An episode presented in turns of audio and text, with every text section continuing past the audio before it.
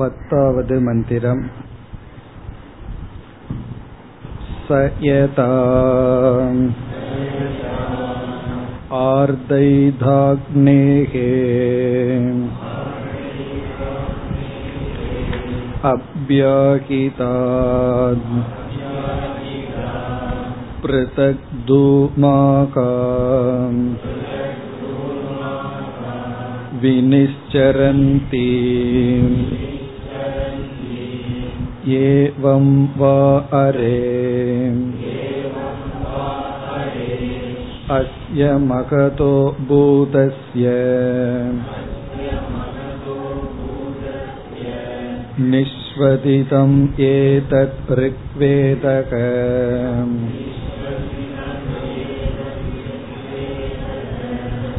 यजुर्वेदः सामवेदः अथर्वाङ्किरसः इतिहासपुराणम् विद्या उपनिषदः श्लोका सूत्राणि अणुव्याख्यानानि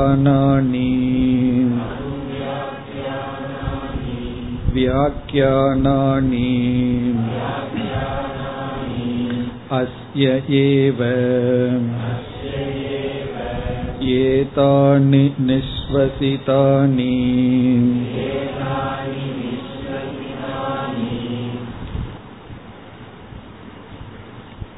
இந்த பத்தாவது மந்திரத்தில் ஈஸ்வரன் சிருஷ்டி காரணம் என்று கூறப்படுகின்றது.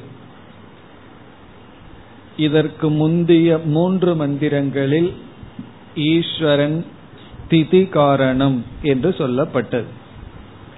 இப்பொழுது சிருஷ்டி காரணம். இங்கு சிருஷ்டியை பற்றி பேசும் பொழுது பொதுவாக உபனிஷத்துக்களில் பதார்த்த சிருஷ்டி தான் பேசப்படும். அதாவது ஜெகத்தினுடைய சிருஷ்டி பேசப்படும். பதார்த்த சிருஷ்டி என்றால் ஐந்து சூக்ம பூதங்கள் பிறகு ஐந்து ஸ்தூல பூதங்கள் ஸ்தூல பிரபஞ்சம் இப்படிப்பட்ட உலகங்களுடைய சிருஷ்டி தான் பொதுவாக பேசப்படும். அதில் சில சமயங்களில் கிரமம் இருக்கும். சில சமயங்களில் எந்த விதமான கிரமமும் இருக்காது. ஆனால் இங்கு வேதத்தினுடைய சிருஷ்டி பேசப்படுகின்றது. நான்கு வேதங்கள் பிறகு மற்ற சொற்கள் எல்லாம் வேதத்தில் இருக்கின்ற அங்கங்களை விளக்குகின்ற சொற்கள். சுருக்கமாக வேத சிருஷ்டி பேசப்பட்டுள்ளது. எந்த உதாகரணத்துடன் என்றால் எப்படி நாம் எந்த விதமான முயற்சியும் இல்லாமல் மூச்சை விட்டு எடுக்கின்றோமோ அதே போல ஈஸ்வரனுடைய மூச்சு காற்று போல வேதமானது தோன்றியது. இதிலிருந்து பல தாற்பயங்களை நாம் பார்த்தோம். மூச்சு காற்றை நாம் உள்ளே விட்டு வெளியே எடுப்பது போல் சிருஷ்டியானது வந்தும் போயும் வந்தும் போயும் என்று ஒரு சைக்கிள் ஒரு வட்டத்தை போல் இருக்கின்றது. ஆகவே முதல் சிருஷ்டி என்ற பேச்சுக்கு இடமில்லை. பிறகு ஈஸ்வரன் முயற்சி செய்து இந்த சிருஷ்டியை செய்யவில்லை. அது எத்தனம் பிரயத்தனம் இல்லாமல் வந்துள்ளது. இது போன்ற கருத்துக்களை பார்த்தோம்.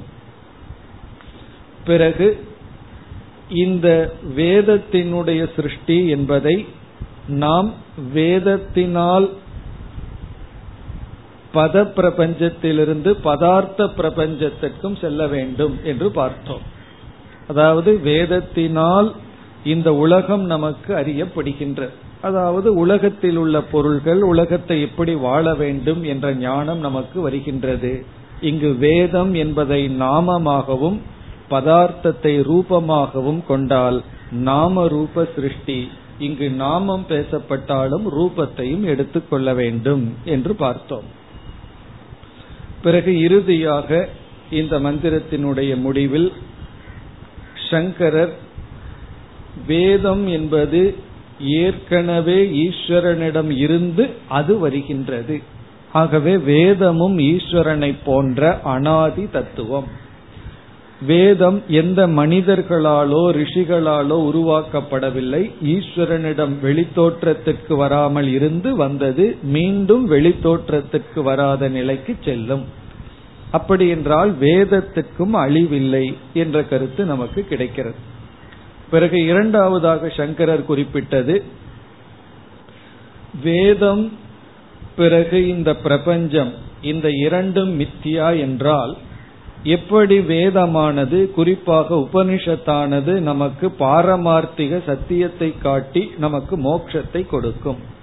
பொய்யான ஒன்று நமக்கு உண்மையில் உதவாது அல்லவா? காணல் நீர் வந்து நம்முடைய தாகத்தை நீக்க பயன்படாது. அப்படி இருக்கையில் வேதமும் மித்தியா இந்த பிரபஞ்சமும் மித்தியா என்றால் வேதம் எப்படி நமக்கு உதவி செய்யும்? என்றால் ஒரு கோணத்தில் அசத்தியமானது நமக்கு எந்த விதத்திலும் பிரயோஜனத்தை கொடுக்காது. அதே சமயத்தில் பாதிப்பையும் கொடுக்காததுதான். ஆனால் சில சமயங்களில் எப்படி பொய்யான பாம்பு நமக்கு மெய்யான பயத்தை கொடுக்கின்றதோ அதே போல சில சமயம் பொய்யான சாஸ்திரம் சில நன்மைகளை கொடுக்கலாம். மெய்யான மோட்சத்தை கொடுக்கலாம். அல்லது சம்சாரத்தை நீக்கலாம். அதற்கு நம்ம பார்த்த உதாகரணம் நம்முடைய முகத்தில் ஒரு கருப்பு அழுக்கு படிந்துள்ளது. அதை நம்ம பார்க்க முடியாது. ஆனால் கண்ணாடி அதை காட்டுகின்றது. இப்ப கண்ணாடியில் இருக்கிற முகம் பொய் தான் கண்ணாடியில நம்ம பார்க்கின்ற கருப்பு டாட் அழுக்கு பொய் தான் ஆனால் அது எதை காட்டுகின்றது? மெய்யை நாம் புரிந்து கொள்ள அது உதவி செய்கின்றது. அப்படி வேதம் மித்யாவாக இருந்த போதிலும் அது நமக்கு மோக்ஷத்தை கொடுக்க உதவி செய்யும். இத்துடன் பத்தாவது மந்திரத்தினுடைய விசாரம் முடிவடைகிறது. இனி பதினொன்று பனிரெண்டு இந்த இரண்டு மந்திரங்கள் ஈஸ்வரன் லய காரணம் என்று சொல்லப்படுகிறது. அதாவது லய காரணம் பதினொன்று பனிரெண்டு இப்பொழுது நாம் பதினோராவது மந்திரத்தை படிப்போம். स यथा सर्वासाम् अपाम् समुद्र एकायनम् एवं सर्वेषां स्पर्शानाम्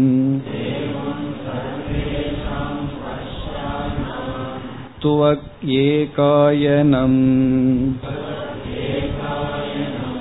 एवं सर्वेषां गन्धानाम् नासिके एकायनम् एवं सर्वेषां रसानाम् जिह्वा एकायनम्। एवं सर्वेषां रूपाणाम्। चक्षुरेकायनम्। एवं सर्वेषां शब्दानाम् श्रोत्रम् एकायनम् एवं सर्वेषां सङ्कल्पानाम्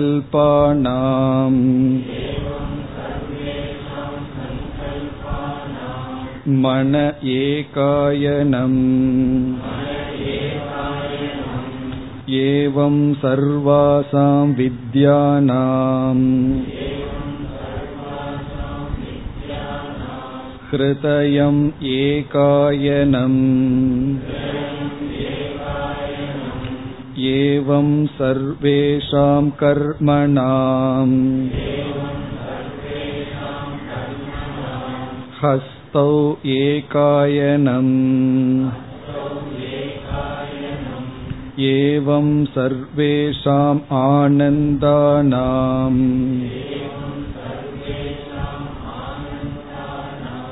उपस्त एकायनम् एवं सर्वेषां विसर्गाणाम् पायुरेकायनम्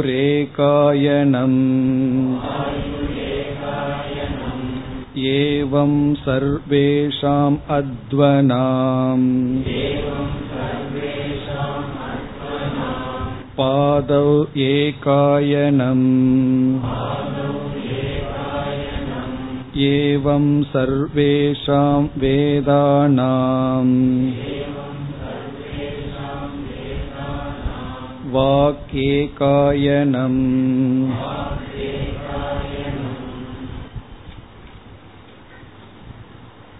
இந்த மந்திரத்திலும் அடுத்த மந்திரத்திலும் ஈஸ்வரன் லய காரணம் இதிலிருந்து சிருஷ்டி ஸ்திதி லய காரணம் ஈஸ்வரன். இங்கு லயஸ்தானத்தை ஏகாயனம் என்ற சொல்லால் குறிப்பிடப்படுகிறது. ஏகாயனம் என்றால் லயஸ்தானம். ஒடுங்குகின்ற இடம் மறைகின்ற இடம் ஏக ஆயனம் ஏகாயனம் ஆயனம் என்றால் அயனம் அயதே அஸ்மின் எதில் ஒடுங்குகின்றதோ. அது ஒன்று. ஒடுங்குகின்ற ஓர் இடம் அப்படின்னு அர்த்தம். அனைத்தும் ஒடுங்குகின்ற ஓர் இடம். பிராப்தி ஸ்தானம் ஏகத்துவ பிராப்தி ஸ்தானம் ஏகாயனம். அதாவது வேற்றுமைகளுடன் கூடியது எந்த ஒன்றில் வேற்றுமையை இழந்து ஒன்றாக ஒடுங்குகிறதோ அது ஏகாயனம். பல வேற்றுமைகளுடன் கூடியிருக்கின்றது. அது என்ன செய்கின்றது? ஏதோ ஒன்றில் தன்னுடைய வேற்றுமைகளை இழந்து ஒடுங்குகின்றது. அப்படி வேற்றுமைகளை இழந்து ஏகமாக எங்கு ஒன்றில் ஒடுங்குகிறதோ அந்த ஸ்தானம் அந்த இடத்துக்கு பேரு ஏகாயனம். உதாரணமா விதவிதமான பெயர்களை உடைய விதவிதமான குணங்களை உடைய நீர் தண்ணீர் எல்லாம் ஆற்று நீர்கள் எல்லாம் கங்கா காவேரி யமுனான் எத்தனையோ சொல்றோம். அத்தனை விதவிதமான குணங்களை உடைய ஆறுகள் சமுத்திரம் என்கின்ற ஒன்றுக்குள் வந்துவிட்டால் என்னாகின்றது? தன்னுடைய விசேஷங்களை இழந்து அது ஒன்றாக மாறி விடுகிறது அப்ப என்ன சொல்லலாம்? சமுத்திரமானது அனைத்து ஆறுகளுக்கும் ஏகாயனம்.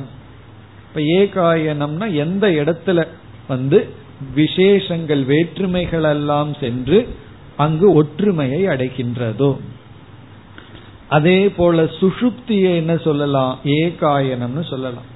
ஏன்னா ஜாகிரத் சொப்பனத்தில் இருக்கிற விசேஷங்கள் எல்லாம் சுஷுப்திங்கிறதுக்குள்ள நம்ம போனோம்னா ஒன்றாகி விடுகிறது. அப்படி ஏகாயனம். அது வந்து லயஸ்தானம். இப்ப இங்கு எப்படி லயஸ்தானம் அல்லது பிரளயம் விளக்கப்படுகிறது என்றால் இந்த உலகமானது பனிரெண்டு கூறுகளாக பிரிக்கப்படுகிறது. இந்த உலகத்தில் இருக்கிற பொருள்கள் எல்லாம் அல்லது பிரபஞ்சமே பனிரெண்டாக பிரிக்கப்படுகிறது. இதெல்லாம் உபனிஷத்தினுடைய ஒரு ஆர்ட் கலை அப்படின்னு சொல்லுவதுதான் விதவிதமான கோணத்துல ஒரே தத்துவமானது விளக்கப்படுகிறது. இங்க பனிரெண்டுங்கிறதுல முக்கியத்துவமே இல்லை. இந்த இடத்துல இந்த பிரபஞ்சமானது பனிரெண்டாக பிரிக்கப்படுகிறது. அதில் அந்த பனிரெண்டு எவைகள் என்றால் ஐந்து ஞானேந்திரிய விஷயங்கள். ஐந்து ஞானேந்திரிய விஷயங்கள். பிறகு ஐந்து கர்மேந்திரிய விஷயங்கள். ஐந்து கர்மேந்திரிய விஷயங்கள். இப்ப நமக்கு பத்தாயிடுது. இப்ப ஞானேந்திரிய விஷயங்கள் அப்படின்னு சொன்னா என்ன? கண்ணுல எதெல்லாம் பார்க்கிறோமோ அதெல்லாம் ஒன்று. அதே போல காதுல கேட்கிற சப்தங்கள் எல்லாம் ஒரு விஷயம். தொட்டு உணர்கின்ற உணர்வுகள் அதெல்லாம் ஒரு விஷயம். இப்படி ஞானேந்திரியங்கள்னால எதையெல்லாம் கிரகிக்கிறோமோ அப்படி அது ஐந்து. பிறகு கர்மேந்திரியங்களால் செய்யப்படுகின்ற செயல்கள் கர்மேந்திரியத்துல கிரகிக்கப்படுவது அது ஐந்து பத்து. பிறகு மனதினால் கிரகிக்கப்படுவது பதினொன்று. மனதினால் கிரகிக்கப்படுவது. அதாவது எல்லா சங்கல்பங்களும் மனசக விஷயக. இப்ப நான் உங்களிடத்துல அன்பு அப்படின்னு ஒரு வார்த்தையை சொல்றேன். கோபம்னு ஒரு வார்த்தையை சொல்கின்றேன். இதை நீங்க எதுல கிரகிக்கிறீர்கள்? அப்படின்னு சொன்னா அன்பு அப்படிங்கறத மனசுல புரிந்து கொள்கின்றீர்கள். குரோதம் அப்படின்னா என்ன அப்படிங்கறது மனதுல புரிந்து கொள்கிறீர்கள். ஆகவே இந்த அன்பு கோபம் பொறாமை இப்படிப்பட்ட தத்துவங்கள் எல்லாம் மனதினால் கிரகிக்கப்படும். அன்பை கண்ணுல பார்க்க முடியாது. அன்பினுடைய வெளிப்பாடு. அதை ஸ்தூலமா பார்க்கலாம். அது சில சமயங்களில் பொய்யாம இருக்கலாம். ஒருவர் பொய்யாம வெளிப்படுத்தலாம். அல்லது குழந்தைகளிடம் நம்ம கோவப்படுற மாதிரி நடிக்கிறோம். அந்த குழந்தை வந்து கோவப்படுகிறார்கள்னு நினைத்து கொள்கிறது. அப்ப அந்த வெளிப்பாடு குரோதம் அல்ல குரோதம்னா என்ன? அந்த கான்செப்ட் அது வந்து மனதினுடைய விஷயம். இது பதினொன்று. பனிரெண்டாவது புத்தி விஷயம். புத்திக்கான விஷயம். சிலதெல்லாம் இந்த எமோஷனல் லெவல்ல விட்டுட்டு இன்டலக்ட் அறிவுல கிரகித்து கொள்வது. புத்தி விஷயம். புத்தி விஷயம் அப்படின்னா நிச்சயாத்மிகா புத்தி. அதாவது இதுதான் சரி இதுதான் தவறு. இது தர்மம் இது அதர்மம். இது உண்மை இது பொய். அப்படின்னு மனதிற்கு அப்பாற்பட்டு புத்தியில் புரிந்து கொள்வர் புத்தி விஷயம். இப்படி பனிரெண்டு. இந்த பனிரெண்டு தான் இந்த பிரபஞ்சமா இருக்கான். ஒரு கோணத்துல பார்த்தா நமக்கு எது உலகம்? நம்முடைய உலகம் எது அப்படின்னு பார்த்தீங்கன்னா நம்மளுடைய புத்தி எதை கிரகிச்சிருக்கோ அவ்வளவுதான் நமக்கு உலகம். நம்மளுடைய மனசு எதை கிரகிச்சிட்டு இருக்கோ அதுதான் உலகம். இந்திரியங்கள் எதை கிரகிக்கின்றதோ ஞானேந்திரியமும் கர்மேந்திரியமும் அதுதான் நமக்கு உலகமா இருக்கு. நம்ம புத்தி எதெல்லாம் கிரகிக்கலையோ அது பிரபஞ்சமே நமக்கு கிடையாது. சில பேர்த்துக்கு வந்து பகவத்கீதை உபனிஷத் அப்படிங்கிற ஒரு உலகமே அவங்களுக்கு தெரியாது. அப்படி ஒரு உலகமே கிடையாது. ஆனா இதுக்குள்ள நம்ம போகும்போது இதிலிருந்து நம்ம ஒரு புதிய அறிவு அடைஞ்சோம் அப்படின்னா ஒரு புதிய உலகத்துக்குள்ள நம்ம போறோம். அப்படி உலகம் அப்படிங்கிறது நம்முடைய ஞானேந்திரியங்கள் கர்மேந்திரியங்கள் மனம் புத்தி. இதனால என்னென்னலாம் கிரகிக்கப்படுதோ அதுதான் நமக்கு உலகம். அப்படி இங்கு இந்த உலகமானது பனிரெண்டாக பிரிக்கப்பட்டுள்ளது. பிறகு லயம் எப்படி பேசப்படுகிறது என்றால் ஸ்டேஜ் பை ஸ்டேஜா லயம் அடைகின்றது. அதாவது ஒவ்வொரு ஸ்டேஜா தான் லயம் அடையும். எப்படி சிருஷ்டி உற்பத்தி ஆகுமோ அந்த சிருஷ்டியினுடைய தலைகீழா வர்றதுதான் லயம். வித்கிரமம் அப்படின்னு சொல்றது. வித்கிரமம்னா அது தலைகீழா போறது. இப்ப கடைசியா தோன்றிய சிருஷ்டி என்ன அப்படின்னா ஸ்தூலமான பிருத்திவி.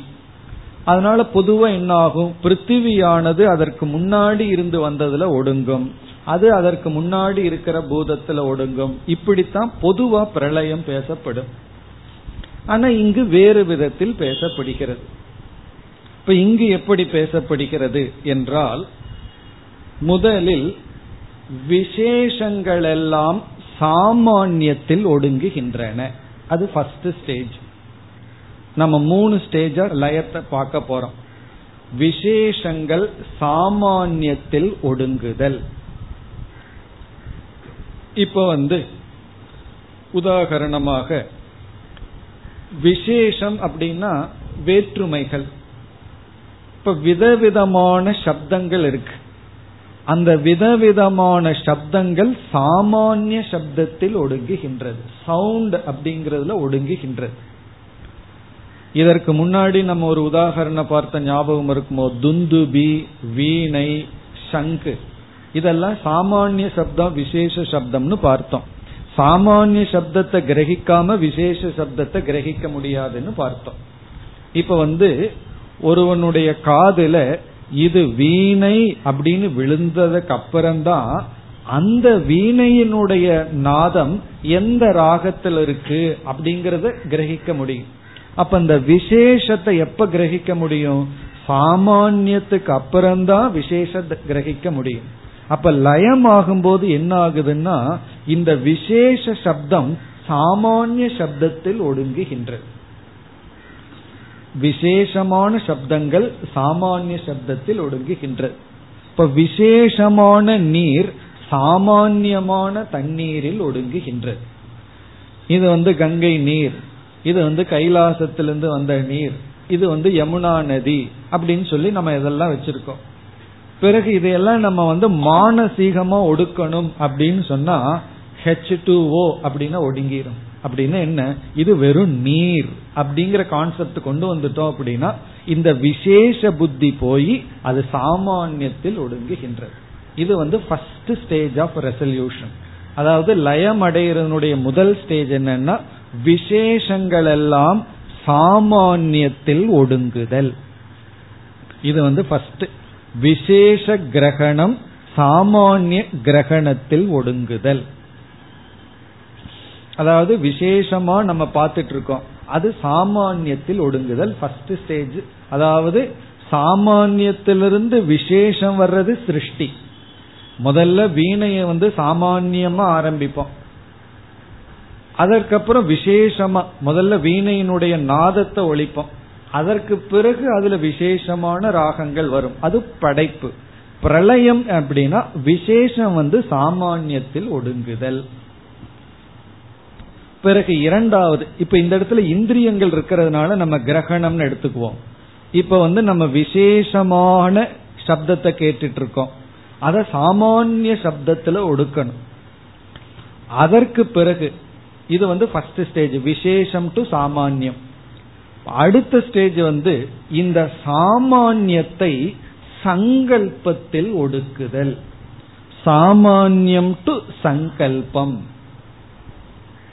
சாமானியத்திலிருந்து சங்கல்பத்தில் ஒடுக்குதல் இப்ப உதாகரணமாக ஒருவர் நம்ம இடத்துல பேசிட்டு இருக்கார் அவர் வித என்ன பேசிட்டு இருக்காருன்னு நம்ம விசேஷமா கவனிக்கிறோம். அவர் என்ன சொல்கின்றார் அப்படின்னு. அவர் பேசுறார் அவருடைய சப்தம் என் காதல விழுகுதுங்கிறது சாமானிய கிரகணம். சாமான்யமா அவர் பேசிட்டு இருக்காரு அது என் காதல விழுந்துட்டு இருக்கு விசேஷ கிரகணம்னா என்ன? என்ன பேசுகின்றார்? அவருடைய ஒவ்வொரு சொற்களும் என்ன? அது விசேஷ கிரகணம். இப்ப சாமானிய கிரகணம் இல்லைன்னா விசேஷ கிரகணம் இருக்காதுன்னு நம்ம ஏற்கனவே பார்த்துட்டோம். அது வந்து ஸ்திதி விசாரத்துல. இப்ப நம்ம என்ன பண்றோம் அப்படின்னா நம்ம வந்து அவருடைய விசேஷமான சப்தத்துல இருக்கோம். அவர் என்ன பேசுறார் அப்படிங்கறத கவனமா கேட்டுட்டு இருக்கோம். அதை நம்ம எப்படி ரெசல்யூஷன் பண்றோம் ஒடுக்கிறோம் லயப்படுத்துறோம்னா அவர்கிட்ட இருந்து இப்ப சப்தம் தான் வருது. அவ்வளவுதான். விசேஷத்தை விட்டுட்டு வெறும் சப்தத்துல ஒடுக்கிறோம். அது வந்து ஃபர்ஸ்ட் ஸ்டேஜ் செகண்ட் ஸ்டேஜ் என்ன அப்படின்னா அந்த சப்தத்தை சங்கல்பத்துல ஒடுக்கிறோம். ஏன்னா இவர் சப்தம் போடுறாருங்கிறது நம்மளுடைய மனசு தானே கிரகிக்கின்றது. அப்போ அதை வந்து எதுல போடுறோம்? சங்கல்பத்துல நம்ம வந்து அதை வந்து ரிசால்வ் பண்றோம் லயப்படுத்துறோம். இப்ப வந்து கிளாஸ் கேட்டுட்டு இருக்கோம் கிளாஸ்லயே கவனமா இருந்தா விசேஷ சப்தத்தில் இருக்கிறோம்னு அர்த்தம். ஒவ்வொரு வார்த்தையும் புரிஞ்சிட்டு இருக்கும் திடீர்னு வீட்டு ஞாபகம் போயிடுதுன்னு வச்சுக்குவோமே அப்ப என்ன ஆகும் விசேஷ சப்தம் சாமானிய சப்தமா மாறிடும். ஏதோ பேசிட்டு இருக்கிறது காதல விழுந்துட்டு இருக்கு அவ்வளவுதான். இப்போ ஒருவர் எங்கேயோ வேடிக்கை பார்த்துட்டு இருக்காருன்னு வச்சுக்குவோமே நான் பேசிட்டே இருக்கேன். திடீர்னு நான் பேச்ச நிறுத்தி அவரையே பார்த்தேன்னா என்ன சாமானிய சப்தம் நின்று இருக்குன்னு திரும்பி பார்ப்பார். அப்பதான் அவருக்கு தெரியும். அப்படின்னா என்ன ஆயிருக்குன்னா அவரு கிளாஸ்ல ஃபர்ஸ்ட் ரெசல்யூஷன் பண்ணிட்டாருன்னு அர்த்தம். அதாவது விசேஷ சப்தத்தை எல்லாம் விட்டுட்டு என்னமோ ஒரு சப்தம் மட்டும் காதுல விழுந்துட்டு இருக்கும் சிந்தனை எங்கேயோ இருக்கும். அப்ப என்ன ஆயிருக்கு? ஆக்சுவலி நம்ம என்ன பண்ணியிருக்கோம்னா இங்கேயே ஒரு ரெசல்யூஷன் பண்ணியாச்சு. யாராவது பேசிக்கொண்டு இருப்பார்கள். நான் கிளாஸ்னு வேண்டாம். யாராவது பேசிட்டு இருப்பாங்க. அந்த டாபிக் நமக்கு போர் அடிக்குதுன்னு வச்சுக்கோமே. உடனே நம்ம என்ன பண்ணுவோம் தெரியுமோ? அங்க ஒரு பெரிய லயத்தை பண்ணுவோம். வெறும் சப்தம் மட்டும்தான் காதுல விழுந்துட்டு இருக்கு அவர் என்ன சொல்றாருன்னே நமக்கு காதுல விழுது. ஏன்னா அவருடைய டாபிக்ல நமக்கு இன்ட்ரெஸ்ட் இல்லை. நம்ம சம்டைம் உள்ள ஜபம் பண்ணிட்டு இருக்கோம்னு வச்சுக்குவோமே பேசிட்டு இருக்காரு அவ்வளவுதான். அவங்களும் வந்து நம்ம விசேஷமா கவனிக்கணும்னு விரும்புறாங்களோ இல்லையோ தெரியல. அவங்களுக்கு வந்து காது வேணும் அவ்வளவுதான். நான் பேசணும் யாராவது கேட்கணும். அப்படி அவங்க இருந்தாங்கன்னா நம்ம என்ன செய்யலாம்? லயம் பண்ணிடுவோம். அப்ப நமக்கு வந்து என்ன ஆகுது? விசேஷ கிரகணத்திலிருந்து சாமானிய கிரகணத்துக்கு போயிடுறோம். அதான் ஃபர்ஸ்ட் ஸ்டேஜ் ஸ்பெசிபிக்கா கேட்டுட்டு இருக்கிறதுல இருந்து அந்த விசேஷத்தை எல்லாம் விட்டுட்டு என்னமோ கேட்கிறா அவ்வளவுதான். ஆனா கிளாஸ்ல விசேஷ சப்தத்துல தான் இருக்கணும். சாமானிய சப்தத்தில் இருக்கக்கூடாது. பிறகு ரெண்டாவது என்ன அப்படின்னா சங்கல்பம். இந்த விசேஷ சப்தம் கேட்டுட்டு இருக்குங்கிறது என்னுடைய சங்கல்பத்தினால தானே என்னுடைய மனமே அங்க இல்லை அப்படின்னா சாமானிய சப்தமும் இல்லாம போயிடும் அப்போ அத சங்கல்பத்தில் ஒடுக்குதல். சங்கல்பம் போது சூக்மம் ஆயிருது அது வந்து ரெண்டாவது ரெசல்யூஷன் ஃபர்ஸ்ட் வந்து விசேஷத்திலிருந்து சாமானியம் அது ஒரு ரெசல்யூஷன் ஒரு லயம். இரண்டாவது லயம் வந்து சாமானியத்தை சங்கல்பத்தில் சூக்மமான விற்த்தியில் ஒடுக்குதல். இனி மூன்றாவது அந்த சங்கல்பத்தில் ஒடுக்கி வச்சிருக்கோம். இப்ப ஒரு சங்கல்பமா தான் இருக்கு. அது வந்து காரணம் விஞ்ஞானத்தில் ஒடுக்குதல். புத்தி அல்லது காரணமான ஞானத்தில் ஒடுக்குதல். அப்ப இங்க வந்து லயக்கிரமம் எப்படி இருக்குன்னா விசேஷத்திலிருந்து சாமானியம். அந்த சாமானியத்திலிருந்து சங்கல்பம் சூக்மம் சங்கல்பம்ங்கிற சூக்மத்திலிருந்து விஞ்ஞானம் காரணம். இப்ப காரணம் சூக்மம் ஸ்தூலம். இப்படி. அந்த ஸ்தூலத்திலேயே சாமான்யமா பண்ணிடுறோம். ஸ்தூலத்திலேயே விசேஷமா இருக்கிறத சாமான்யமா பண்ணி சாமான்யத்தை சங்கல்பமாக்கி சங்கல்பத்தை வந்து நம்ம வந்து காரணத்துல ஒடுக்கிறோம் இப்போ ஒரு மனிதனை பார்க்கிறோம். அவரை மனிதனா பார்த்தா அது விசேஷம். சாமான்யமா பார்க்கணும் அப்படின்னா பஞ்சபூதத்தினுடைய ஒரு சேர்க்கை அவ்வளவுதான். இந்த உலகத்தில் இருக்கிற அத்தனை ஜீவராசிகளினுடைய உடல் என்னன்னா பஞ்சபூதத்தினுடைய சேர்க்கை. அப்ப இந்த உலகம் வெறும் பஞ்சபூதம்னு பார்த்துட்டோம் அப்படின்னா விசேஷங்கள் சென்று விடுகிறது சாமானியம் வந்து விடுகிறது. இந்த சாமானியத்துக்குள்ளேயே பஞ்சபூதம்ங்கிற விசேஷம் இருக்கு அது வேற. பெரிய விசேஷம் போய் ஒரு சிறிய விசேஷம் அதை சாமானியம் தரும். பிறகு இந்த பஞ்சபூதம் இருக்கே அதை வந்து சூக்மமான பூதத்துக்கு மாற்றி விடுகின்றோம். தன் மாத்திரையா மாற்றோம். பிறகு அவைகளை வந்து காரணமா மாற்றி விடுகின்றோம். காரண சொரூபத்திற்கு சென்று விடுகிறோம். அதே போலதான் நம்முடைய லயக்கிரமம் இங்கு பேசப்படுவது விசேஷா டு சாமான்யம் சாமான்யம் டு சங்கல்பம் சங்கல்பத்திலிருந்து விஜயானம் இது வந்து நம்ம காப்பாத்திக்கிறதுக்கு சில சமயம் பண்ண வேண்டியது இருக்கு. அதாவது ஒரு நமக்கு வந்து சிலர் பேசுறது நமக்கு பிடிக்கல ஹர்ட் ஆயிட்டு இருக்குன்னு வச்சுக்குவோமே சிலருடைய பேச்சுக்கள் எல்லாம். உடனே நமக்கு இந்த டெக்னிக் தெரிஞ்சதுன்னு வச்சுக்குவோமே லயம் பண்ற டெக்னிக் தெரிஞ்சதுன்னு வச்சுக்குவோமே எவ்வளவு சந்தோஷமா இருக்குன்னு தெரியுமோ? விசேஷத்திலிருந்து நீங்க சாமானியத்துக்கு போயிடணும் அவ்வளவு என்னமோ பேசுறார் என்ன பேசுறாருங்கிறதுல எனக்கு முக்கியத்துவம் கிடையாது. இல்ல எனக்கு பேசுறாரு அதுவே இரிட்டேஷனா இருக்குன்னா கோட்டு சங்கல்பம். இல்ல அவர் பேசுறாருங்கிற தாட்டே எனக்கு இரிட்டேஷனா இருக்குன்னா காரண லெவலுக்கு போயிடணும். அப்ப என்னன்னா அங்க ஆப்ஜெக்ட் கிடையாது. பிரபஞ்சோ பசமம். அங்க பிரபஞ்சம் வந்து கிடையாது. அது இருந்தா தானே நமக்கு. அப்போ ஒரு பொருளை வச்சுட்டு நான் துக்கப்படுறேன்னா அதை நான் வைக்காம இருக்கணும்னா அதை எனக்குள்ள ஒடுக்க வேண்டும். எனக்குள்ள லயப்படுத்த வேண்டும். எல்லாமே எனக்குள்ள ஒடுங்கிடுதுன்னு சொன்னா எங்க பிரபஞ்சம்? பிரபஞ்சம் ஒண்ணு இருந்தா தானே நம்ம துயரப்படுத்த? அப்படி இந்த உலகத்தையே நம்ம லயப்படுத்தினோம்னா தான் மோட்சம். அதுதான் இங்க ஈஸ்வரன் எப்படி லயஸ்தானமா இருக்காரோ அப்படி நம்ம ஒரு லயஸ்தானமாக இருக்க வேண்டும். அடுத்த மந்திரத்திலையும் இந்த லயஸ்தானம் மிக அழகாக வேறு கோணத்தில் சொல்லப்படுகிறது. அதாவது லயஸ்தானமா நம்ம ஆயிட்டோம் அப்படின்னா அதுதான் மோட்சம் இந்த உலகத்தில் இருக்கிற அனைத்து அனர்த்தமும் நமக்குள்ள லயம் அடைய வேண்டும். இப்ப இந்த மந்திரத்துல என்ன சொல்லப்பட்டிருக்கிறது அப்படின்னு சொன்னா விசேஷத்திலிருந்து சாமானியம் இங்கு சொல்லப்பட்டுள்ளது. இந்த பதினோராவது மந்திரத்துல சொல்லப்பட்ட கருத்து லயஸ்தானம்ங்கிறது விசேஷம் டு சாமானியம். சாமானியத்திலிருந்து சங்கல்பமும் சங்கல்பத்திலிருந்து விஞ்ஞானமும் இங்கு யாக்கியவல்யர் சொல்லவில்லை. நாம புரிந்து கொள்ள வேண்டும். அதுக்கு தான் உபனிஷத்து கேட்கணும்னு அர்த்தம். ஏன்னா இங்க ஒண்ணுதான் சொல்லியிருக்காரு மீதி ரெண்ட விட்டுருக்கார். அதை நம்ம சம்பிரதாயத்துல புரிந்து கொள்ள வேண்டும். காரணம் சூக்மம் ஸ்தூலம். அதுல அந்த ஸ்தூலத்துல தான் இங்கு பேசப்படுகின்றது நம்ம வந்து விசேஷத்திலிருந்து சாமானியத்திற்கு ஒடுக்க வேண்டும். இதுவே பெரிய ரிலீஃப் நமக்கு கிடைக்கும் ஒருவர் வந்து பேசிட்டு இருக்கார். அவர் பேசுறாருங்கிறது மட்டும்தான் தெரியுது. என்ன பேசுறாருன்னு தெரியலன்னா நம்ம இரிட்டேட் ஆயிருவோமோ? அவர் வந்து என்ன பேசுறாருன்னு தெரியறதுனால தானே துயரமே வருகின்றது. அப்ப என்ன ஆகுதுன்னா விசேஷத்துல இருக்கிறது சம்சாரம். சாமானியத்தில் இருக்கிறதுங்கிறது மோட்சத்தை போல. இங்க அதுதான் சொல்லப்படுகின்ற. இப்ப இது வந்து எல்லாத்துக்கும் பேசுறதுன்னு நான் உதாரணமா சொல்றேன். காரணம் என்னன்னா அதுலதான் நம்ம அதிகமா டிஸ்டர்ப் ஆகிறோம். தண்ணீர் எடுத்துக்கலாம். இது தூய்மையான தண்ணீர். இது ரொம்ப புனிதமானது. இது புனிதமற்றதுன்னு சொல்லிட்டு இருக்கோம். அந்த விசேஷமெல்லாம் சாமானியத்தில் ஒடுக்க வேண்டும். சரி இங்கு எப்படி ஒடுக்கப்பட்டுள்ளதுன்னு இப்பொழுது பார்ப்போம். மந்திரத்திற்குள் சென்று பார்ப்போம். ச யதா.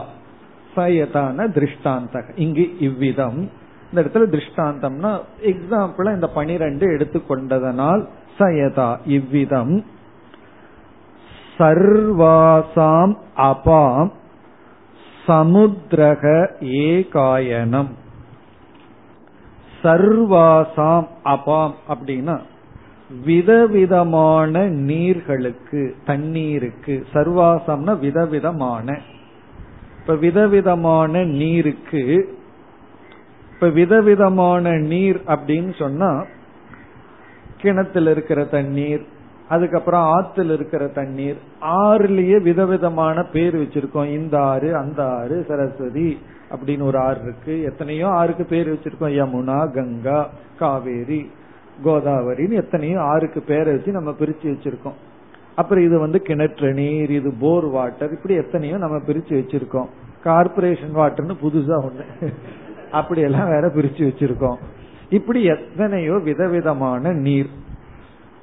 சர்வாசாம் அபாம் சமுத்திரக ஏ காயனம் இந்த எல்லா தண்ணீரும் சமுத்திரத்துக்குள்ள போயிடுதுன்னு சொன்னா சமுத்திரத்திற்குள்ள போனதற்கு பிறகு அங்க வந்து வேற்றுமை விசேஷம் கிடையாது. அங்க போன நீர் அவ்வளவுதான். தண்ணீர் அதோட ஓவர்.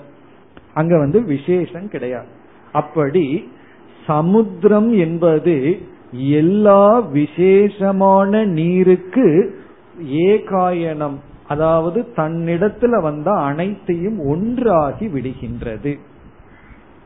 தனக்குள்ள வந்தது அப்படின்னு சொன்னா எல்லா விசேஷ நீர்களும் ஒன்றாக வந்து லயத்தை அடைந்து விடுகிறது. இதுவும் நிதித்தியாசனத்துக்கு அழகான ஸ்லோகம். இது எப்படி நிதித்தியாசனம் பண்ணணும்னு சொன்னா இந்த உலகத்தில் இருக்கின்ற அனைத்து வேற்றுமைகளும் என்னிடத்தில் வரும்பொழுது சாமானியத்தை அடைந்து விடுகிறது. இப்ப அனைத்தும் எனக்குள்ள வரும்பொழுது அதனுடைய விசேஷத்தை இழந்து என்னுள் சாமானியத்தை அடைந்து விடுகிறது. அப்படி நம்ம திங்க் பண்ணணும். எங்கெல்லாம் நமக்கு பேத புத்தி வேற்றுமை எல்லாம் இருக்கோ அந்த வேற்றுமைகளை எல்லாம் நமக்குள்ள கொண்டு வந்து அப்ப நீரையே நம்ம உதாரணமா எடுத்துக்கலாம். விதவிதமான நீர் இருக்கு. சமுத்திரத்துக்குள்ள போகும் பொழுது அனைத்து விசேஷ தன்மையையும் அது இழந்து விடுகிறது. அதே போல நான் சமுத்திரத்தை போன்றவன் எனக்குள் விதவிதமான அனுபவங்கள் வந்து எனக்குள்ள போகும்போது அது சாமானியத்தை அடைந்து விடுகிறது. எனக்கு வெளியே தான் அது விசேஷமா இருக்கு. உதாரணமா ஒருவன் வந்து என்னை புகழலாம் ஒருவன் வந்து என்னை இகழலாம். இப்படி எத்தனையோ விதமான அனுபவங்கள் இருக்கின்றது.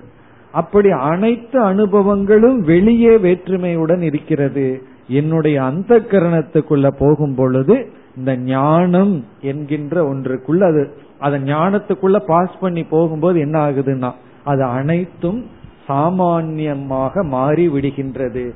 அந்தந்த விசேஷ தன்மையை இழந்து விடுகிறது. ஒருவன் வந்து என்னை பார்த்து துவேஷமான உணர்வுல ஒரு சொல்லை சொல்கின்றான். எனக்குள்ள வரும்பொழுது அது துவேஷம்ங்கிறது மறைந்து விடுகிறது. ஒருவன் என்னை பார்த்து அன்பாக ஒரு வார்த்தை சொல்கின்றான். எனக்குள்ள வரும்பொழுது அது மறைந்து விடுகிறது. இப்படி நம்ம சிந்திச்சோம் அப்படின்னா நம்ம என்ன ஆயிடுறோம்? லயஸ்தானம். லயஸ்தானம்னு என்ன? நமக்குள்ளது சாமான்யமாக இருக்கிறது. விசேஷம்ங்கிறது தான் நமக்கு துயரத்தை கொடுக்கும். சாமான்யம்ங்கிறது துயரத்தை கொடுக்காது. இது வந்து நமக்கு நாமளே சிந்திக்கிறதுக்கு. ஆனா இந்த இடத்துல வந்து எல்லா விசேஷங்களும் சாமானியத்தை அடைகின்றது. பிறகு அடுத்தது சர்வேஷாம் ஸ்பர்ஷானாம் துவக் ஏகாயனம் சர்வேசாம் ஸ்பர்ஷானாம் அப்படின்னு சொன்னா நம்ம வந்து விதவிதமான விதத்துல ஸ்பர்ஷம் தீண்டுகின்றோம். ஒன்ன தொட்டா ரொம்ப சாஃப்டா இருக்கு மென்மையா இருக்கு. இனி ஒன்றை தொட்டா அது வந்து ரொம்ப ஹார்டா இருக்கு. இனி ஒன்றை தொட்டால் உஷ்ணமா இருக்கு. இனி ஒன்றை தொட்டா ரொம்ப கூலா இருக்கு குளிர்ச்சியா இருக்கு. ஐஸ் கட்டிய கையில வச்சா குளிர்ச்சியா இருக்கு. நெருப்பிலிடம் கைய வச்சா சூடா இருக்கு.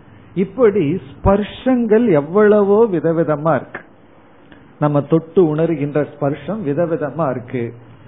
இந்த சர்வேஷாம் ஸ்பர்ஷானாம் எல்லா ஸ்பர்ஷங்களுக்கும் துவக் ஏகாயனம். இந்த இடத்துல துவக் அப்படின்னு சொன்னா சாமானிய ஸ்பர்ஷம் அப்படின்னு அர்த்தம். சாமான்யமான ஸ்பர்ஷம். அது வந்து துவக் ஏகாயனம். இப்ப வந்து நம்ம ஒரு பொருளை தொடும் பொழுது முதல்ல நான் என்னுடைய கை எதையோ தொடுகிறது அப்படின்னு சாமானிய ஞானம் வரும். அதற்கு அப்புறம்தான் அது ரோஜா பூவை தொடுதா அல்லது முள்ள தொடுதா அல்லது உஷ்ணத்தை தொடுதா குளிர்ச்சியை தொடுதா அதுக்கு பிறகு வருது. முதல்ல வந்து நமக்கு சாமானிய ஞானம். கை எதையோ தொடுகிறது. ஏதோன்னு உடம்புல பட்டுடுது. அது சாமானியம். நடந்து போயிட்டு இருக்கோம் திடீர்னு சூடா நம்ம தலையில ஒண்ணு விழுகுது. கொஞ்சம் சூடா. உடனே அது என்னமோ விழுகுது. அதுக்கப்புறம் பார்க்கிறோம் அது காக்கையினுடைய எச்சிலா அல்லது வந்து வேற என்னவா? அதுக்கு அடுத்தது நமக்கு தெரியுது உடனே நமக்கு வந்து விருப்போ வெறுப்போ வருகிறது. முதல்ல ஏதோ டச் ஆயிருக்கு. அது சாமானியம். பிறகு அது என்ன விழுந்தது என்ன என்னுடைய உடலை தாக்கியது அது விசேஷம். இப்படி இந்த விசேஷமெல்லாம் சாமானியத்தில் ஒடுங்க வேண்டும். இனி அதே போலதான் மற்றதெல்லாம். அதாவது சர்வேஷாம் கந்தானாம் நாசிகே ஏகாயனம். விதவிதமான வாசனைகள் எல்லாம் மூக்குல போகுது. முதல்ல என்னமோ ஸ்மெல் அதுக்கப்புறம் தான் புத்தி வேலை செய்யுது இது என்ன ஸ்மெல் சிலது நமக்கு பிடிச்சிருக்கு சிலது நமக்கு பிடிக்கவில்லை. அப்ப வந்து விசேஷ வாசனைகள் சாமானிய வாசனையில் ஒடுங்க வேண்டும். இனி நம்ம மந்திரத்தை படிக்க வேண்டாம். ஒவ்வொன்றாக இதே போலதான் இருக்கு. அப்படியே நம்ம பார்த்தோம் அப்படின்னா விசேஷ ரூபங்கள் சாமானிய ரூபம் சக்ஷு. நம்ம விதவிதமானதை பார்த்துட்டு இருக்கோம் அதுக்கப்புறம் சாமானியம். அது சாமானியத்துல ஒடுங்க வேண்டும். அதே போல விசேஷமான சப்தங்கள் சாமான்யமான சப்தத்தில் ஒடுங்க வேண்டும். அதே போல சங்கல்பங்கள் விசேஷமான சங்கல்பங்கள் சாமானிய சங்கல்பத்தில் ஒடுங்க வேண்டும். விசேஷமான வித்யா விதவிதமான ஞானம் சாமானிய ஞானம் அறிவில் ஒடுங்க வேண்டும்.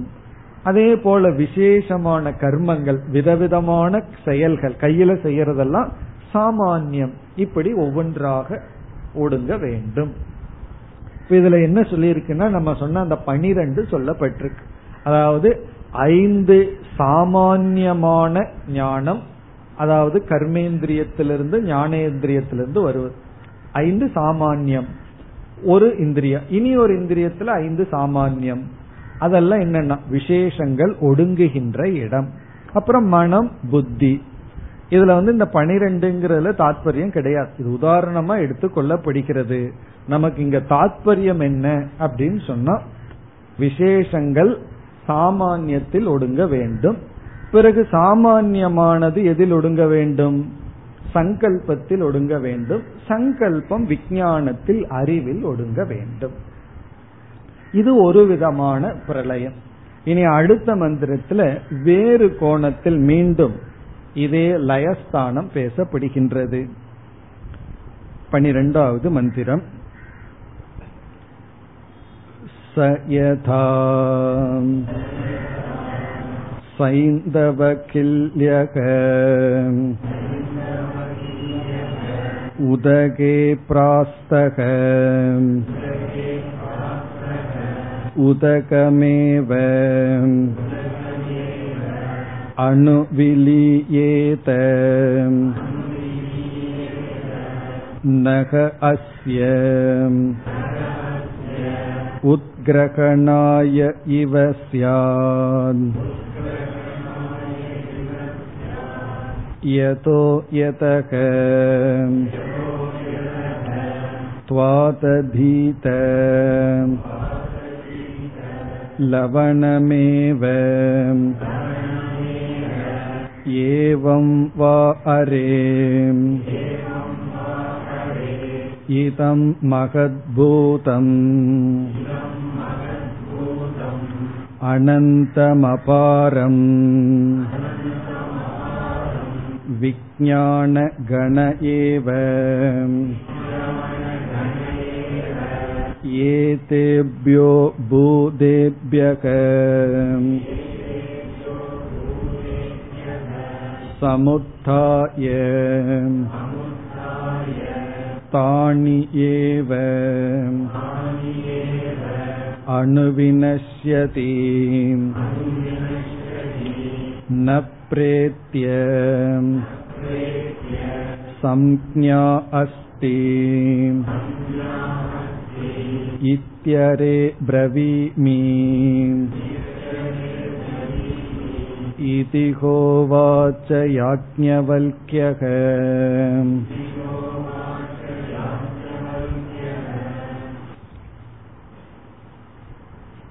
இந்த மந்திரத்தில் மீண்டும் லயத்தை பற்றி பேசப்படுகின்றது.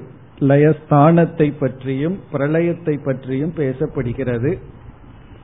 பிறகு இந்த மந்திரமும் ஒரு முக்கியமான மந்திரம் ஆகின்றது சங்கராச்சாரியார் பல இடங்களில் இந்த மந்திரத்தில் உள்ள ஒரு பகுதியை குறிப்பிட்டுக் கொண்டே இருப்பார்.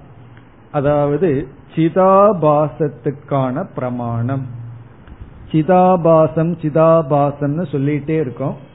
எந்த இடத்துல தெளிவா உபனிஷத் சிதாபாசத்தை பற்றி பேசுகிறதுனா இந்த இடம்தான்.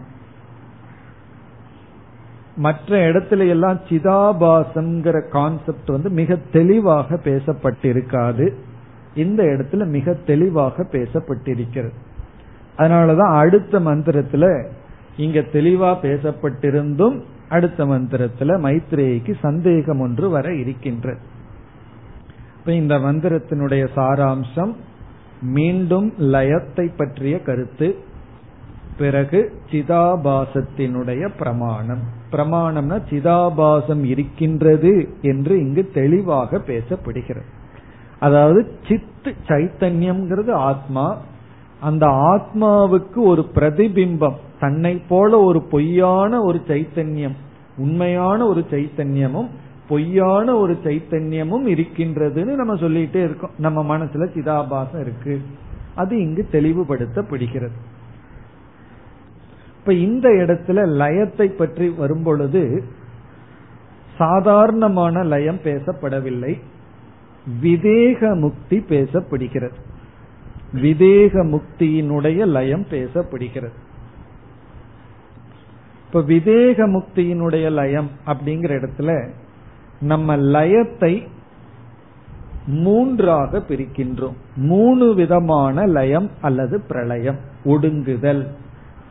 ஒன்று ஒடுங்குதல் அப்படிங்கிறது மூணாக பிரிக்கப்படும் மூணு விதத்துல ஒடுக்கம் வருகின்றது இப்ப முதல் விதமான லயத்துக்கு நைமித்திக லயம். நைமித்திக லயம். அல்லது பிரளயம். லயம்னு சொல்லலாம் பிரளயம் சொல்லலாம். நைமித்திக பிரளயம்.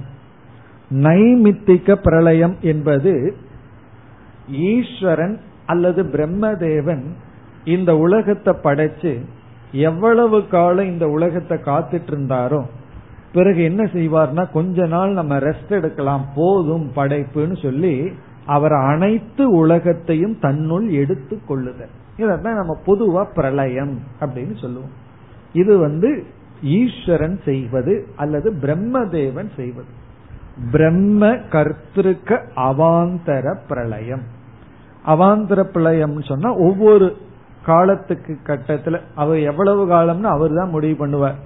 இனி போதும்னு முடிவு பண்ண வேண்டியது அவர் தான் அதாவது நம்ம காலையில எழுந்திக்கிறோம் சாயந்தரத்து வரைக்கும் இருந்துட்டு எப்ப தூங்க போறதுன்னு அவங்கவுங்க முடிவு பண்ணுவாங்க. அதே போல பிரம்மாஜி முடிவு பண்ணுவார் எப்ப நம்ம தூங்க போலாம்?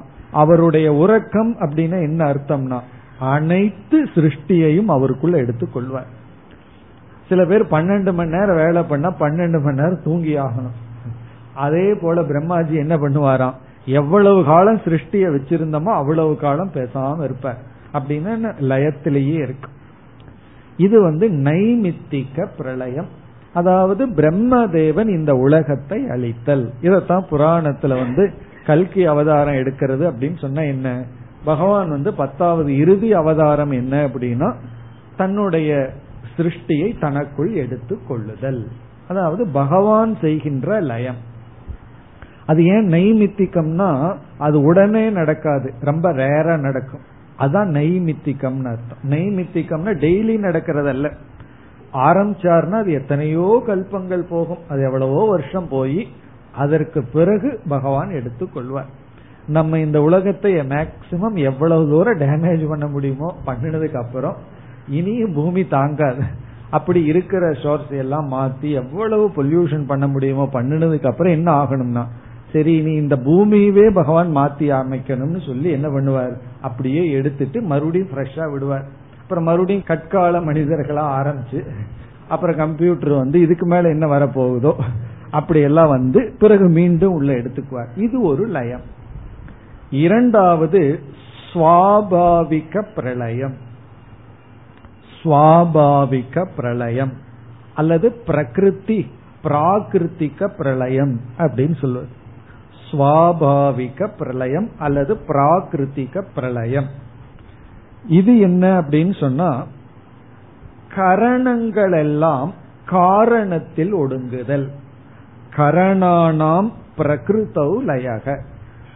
இன்ஸ்ட்ருமெண்ட் எல்லாம் அதனுடைய காரணத்தில் ஒடுங்குதல். இதுக்கு எக்ஸாம்பிள் வந்து நம்முடைய சுஷுப்தி நம்முடைய உறக்கம். உறக்கத்துல என்ன ஆகுது அப்படின்னு சொன்னா நம்முடைய இந்திரியங்கள் எல்லாம் அதனுடைய காரண ரூபமான காரண சரீரத்தில் ஒடுங்கி விடுகின்றது. இதுவும் ஒரு விதமான பிரளயம் தான் ஏன்னா அங்கேயும் நம்ம ஏக்க பாவத்தை அடைஞ்சிடறோம். காரணத்துக்குள்ள போனோம்னா ஏக்கம்ங்கிற தன்மையை அடைந்து விடுகின்றோம். இது வந்து சுவாவம் நம்முடைய இயற்கையில் நடப்பது. இத வந்து நித்திய பிரளயம்னு கூட சொல்வார்கள். அது நைமித்திகம்னா இது நித்திய பிரளயம். ஏன்னா டெய்லி நடக்கிற பிரளயம். ஒரு நாளைக்கு சில பேர்த்துக்கு பத்து முறை நடக்கும். தூங்கி தூங்கி தூங்கி தூங்கி எந்திரிச்சா. அது என்ன ஒரு முறை காரண சரீரத்துக்குள்ள போயிட்டு வந்துட்டோம் அப்படின்னா நம்ம வந்து இறந்து பிறக்கிறதுக்கு சமமா. அதனாலதான் தூங்கி எந்திரிச்சுன்னா குளிக்கணும்னு சொல்றது. ஏன்னா இறந்தல பிறந்திருக்கிறோமல்ல. காரணம் என்னன்னா நம்மளுடைய காரண சொரூபத்துக்குள்ள போயிட்டு மீண்டும் பிறந்துள்ளோம். இது வந்து பிராகிருத்திகம். நம்முடைய கரணங்கள் எல்லாம் காரணத்துக்குள்ள போவது. மூன்றாவது பிரளயத்திற்கு பெயர் ஆத்தியந்திக பிரளயம். ஆத்தியந்திகம். ஆத்தியந்திகம் அப்படின்னா அப்சல்யூட் அர்த்தம். முழுமையான பிரளயம்.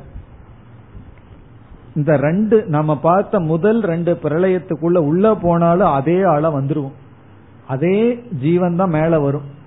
பகவான் வந்து இந்த ஜீவர்களை எல்லாம் உள்ள எடுத்துட்டா பிறகு அதே ஜீவர்களுடைய காரண சரீரத்துல கர்மவினை இருக்கும். பிறகு அதே ஜீவர்கள் வரும் உலகம் வேறையா இருக்கலாம். ஆனா அந்த காரணம் வாசனைகள் அதுதான். தூங்கும் போதும் அப்படித்தான். அதே நம்ம தான் அப்படியே வெளியே வர்றோம். ஆத்தியந்திகம்னா முழுமையான பிரளயம். இது வந்து விதேக முக்தி அல்லது ஞானிகளுக்கு.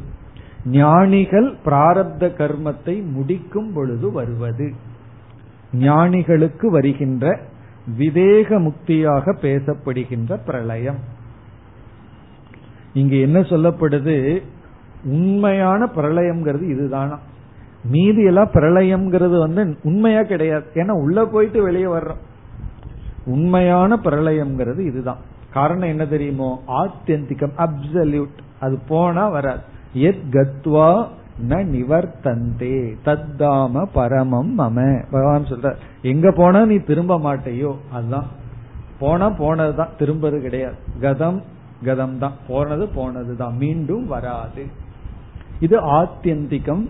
அதாவது ஞானத்தை அடைஞ்சு ஞான நிஷ்டையை அடைந்தவர்கள் பிராரப்த கர்மத்துல அந்த சரீரத்தோடு இருந்துட்டு இருக்காங்க. பிராரப்தமும் முடிந்தவுடன் ஸ்தூல சரீரமும் சூக்ம சரீரமும் அந்தந்த தேவதைகளுடன் கலந்து அந்த சிதாபாசமும் நாசத்தை அடைந்து முழுமையாக அவர்கள் மீண்டும் பிறக்காத நிலை. இங்கு பேசப்படுகின்ற அதாவது இந்த பனிரெண்டாவது மந்திரத்தில் விதேக முக்தியான லயமானது பேசப்படுகிறது. ஆகவே இப்ப நம்ம இங்க எதை பற்றி பேசுறோம்னா விதேக முக்தியை பற்றி பேசுகின்றோம். இங்கு ஆத்தியந்திக பிரளயமானது பேசப்படுகிறது. ஆத்தியந்திக பிரளயம்னா ஞானிகள் அடைகின்ற பலன் விதேக முக்தியானது பேசப்படுகிறது. அதுதான் இங்கு சொல்லப்படுகின்ற பிரளயம். இப்ப விதேக முக்தி அடைந்தவர்களுடைய நிலை என்ன அப்படின்னு சொன்னா விதேக முக்தி அடைந்தவர்கள் வந்து அதாவது யார் ஞானிகள்? அந்த ஞானிகள் இறந்தவுடன் இந்த இடத்துல இறந்தது அப்படின்னா ஸ்தூல சரீரமும் போன உடனே. ஸ்தூல சரீரம் என்ன ஆகுது? அந்தந்த ஜட பஞ்சபூதத்துல சேர்ந்து விடுகிறது. சூக்ம சரீரம் அந்தந்த தன்மாத்திரைகளுடன் சூக்ம பஞ்சபூதத்துடன் சேர்ந்து விடுகிறது. சிதாபாசம் அது இருக்கின்ற இடம் தெரியாமல் சென்று விடுகிறது. அது என்ன சொல்லலாம்? அது வந்து சைத்தன்யத்துல போய் ஒடுங்கிடுதுன்னு சொல்லலாம். அல்லது அது முழுமையாக லயத்தை அடைந்து விட்டது. இப்ப வந்து சூரியன் இருக்கு. நம்ம கீழே ஒரு பானையை வச்சுட்டு அதுக்குள்ள தண்ணிய வச்சிட்டு இருக்கோம் சூரியனுடைய பிரதிபிம்பம் அந்த பானையில இருக்கிற தண்ணியில தெரியுது. நம்ம பானைய உடைச்சிடுறோம். என்ன ஆயிருது பானையும் போச்சு. பானையில் இருக்கிற தண்ணீரும் போச்சு. பிறகு அந்த தண்ணீருக்குள்ள இருக்கிற சூரியன் இருக்கே அது என்ன ஆச்சுன்னு கேட்டா நம்ம என்ன பதில் சொல்லுவோம்? அது ஒரிஜினல் சூரியன்ல போய் கலந்துடுதுன்னு சொல்லலாம். சொல்லலாம். விருப்பம் இருந்தா சொல்லலாம். ஏதோ ஒரிஜினல் சூரியன் இங்க வந்து உள்ள உட்கார்ந்துட்டு இருந்தது போலையும் உடனே இது போய் கலந்தது போலையும் சொல்லலாம். அல்லது என்ன சொல்லலாம்? அது இல்லை. அது பிரளயத்தை அடைந்து விட்டு பிறகு மீண்டும் அது வரவே வராது. காரணம் என்ன தெரியுமோ? நாம மீண்டும் பானையை ஒட்ட வைக்க முடியாது. தண்ணீர் வடிஞ்சு பூமிக்குள்ள போயாச்சு. அந்த தண்ணீரை எடுக்கவும் முடியாது. புதுசா பானை செஞ்சு புதிதான தண்ணீரை வச்சா புதிய பிரதிபிம்பம் வரும். ஆனா அந்த பானை அந்த நீர் அதற்குள் இருந்த அந்த பிரதிபிம்பத்தை கொண்டு வர முடியுமான்னா அது அப்சல்யூட்டா டிசப்பியர் ஆயாச்சு. அதுதான் விதேக முக்தி. இந்த சிதாபாசம் வந்து இந்த ஸ்தூல சூக்ம சரீரங்கள் எல்லாம் அப்படியே மறைஞ்சதற்கு பிறகு அது எங்க போச்சு? போச்சு அவ்வளவுதான். அது எங்க போச்சு எதனோட போய் கலந்தது சில பேர்த்துக்கு கலக்கணுங்கிறதுல ரொம்ப ஆசை. இந்த கலப்பட பிசினஸ் பண்ணி பண்ணி ஏதாவது கலந்தாதான் கலந்து விட்டோம்னு சொன்னாதான் ஒரு திருப்தின்னு சொன்னா சொல்லிடலாம். அந்த பிரம்மத்தோட கலந்துடுது. பிரம்மத்தோடு ஐக்கியமானார். அதுல ஒரு கேட்கறதுக்கு சந்தோஷமா இருக்குன்னா சொல்லலாம். ஆனா என்ன ஆகுது அப்படின்னா அதுக்கு பேர் தான் விவேக முக்தி ஆத்தியந்திக முக்தி. அதுதான் இங்கு சொல்லப்படுகிறது. அதாவது இங்கு வந்து உபனிஷத்துல வலிக்கிற என்ன சொல்றாருன்னா இந்த கலந்துடுதுன்னெல்லாம் சொல்லல. ஏன்னா அதெல்லாம் ஒன்னாம் கிளாஸ் குழந்தைகளுக்கு. நாஸ்தினே சொல்லிடுறார். கிடையவே கிடையாது. அதுக்கப்புறம் சிதாபாசத்துக்கு இருப்பே இல்லை. அப்படி சொல்கின்றார். அதுதான் இங்கு சொல்லப்படுகிறது. இங்கு ஒரு உதாகரணம் மூலமாக சொல்லப்படுகிறது. எக்ஸாம்பிள் என்னங்கிறது என்று பார்ப்போம். உதாகரணம் என்ன அப்படின்னா சில சமயம் இந்த கருத்து புரிஞ்சுது உதாகரணம் புரிகிறது தான் கஷ்டமா இருக்கும் அதாவது ஆத்மா அல்லது சித் அல்லது சைத்தன்யம் இஸ் ஈக்வல் டு கடல் நீர் உப்பு தண்ணி உப்பு தண்ணிய வந்து எதற்கு சொல்லப்படுது? கடல்ல இருக்கிற தண்ணீர் வந்து ஆத்மாவுக்கு அல்லது சைத்தன்யத்திற்கு எக்ஸாம்பிள் உதாகரணம். ஒரிஜினல் சைத்தன்யம் is equal to salt water கடல்ல இருக்கிற உப்பு தண்ணீர். பிறகு என்ன ஆகுதான் இந்த உப்பு தண்ணீர் வந்து சூரியனுடைய ஹீட்ட ஹீட்டுனால என்ன ஆகும் அப்படியே உப்பு வந்து கட்டியாக மாறுகின்றது. உப்பு கட்டி தோன்றுகிறது. சால்ட் உப்பு வந்து அப்படியே கட்டி ஆகின்றது அந்த உப்பு கட்டி தான் சிதாபாசன். உப்பு கட்டி இருக்கே அது வந்து சிதாபாசன். இப்ப வந்து உப்பு நீருக்கும் உப்பு கட்டிக்கும் உள்ள வித்தியாசத்தை பார்த்தோம் அப்படின்னா உப்பு நீர் இருக்கு. அதாவது சால்ட் வாட்டர் இருக்கு. அதுல வந்து வேற்றுமை கிடையாது. இது அது அப்படிங்கிற புளூராலிட்டி வேற்றுமை கிடையாது. ஆனா உப்பு கட்டி இருக்கே அதுல வேற்றுமை இருக்கு. எத்தனையோ சின்ன சின்ன உப்பு கட்டிகள் எல்லாம் தோன்றுகிறது. உப்பு கட்டினா என்ன? நம்ம பயன்படுத்துற உப்பு தான். அதை எடுத்தோம் அப்படின்னா சின்ன சின்னதா எத்தனையோ வேற்றுமைகள் இருக்கு. பிறகு அதுல டிவிஷன் இருக்கு. சின்னது பெருசு அப்படின்னு டிவிஷன் இருக்கு. பிறகு குணங்கள் இருக்கு. பெரியது சின்னது அப்படின்னு குணங்கள் எல்லாம் இருக்கு. எதுல? உப்பு கட்டியில. ஆனா வந்து அந்த உப்பு வாட்டர் உப்பு தண்ணீர்ல வந்து வேற்றுமைகள் கிடையாது பன்மை இல்லை.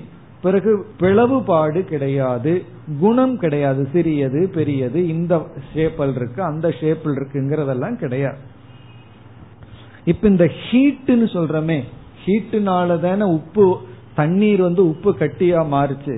அந்த ஹீட்டை தான் உபாதி ஷரீரம் அப்படின்னு சொல்றோம்.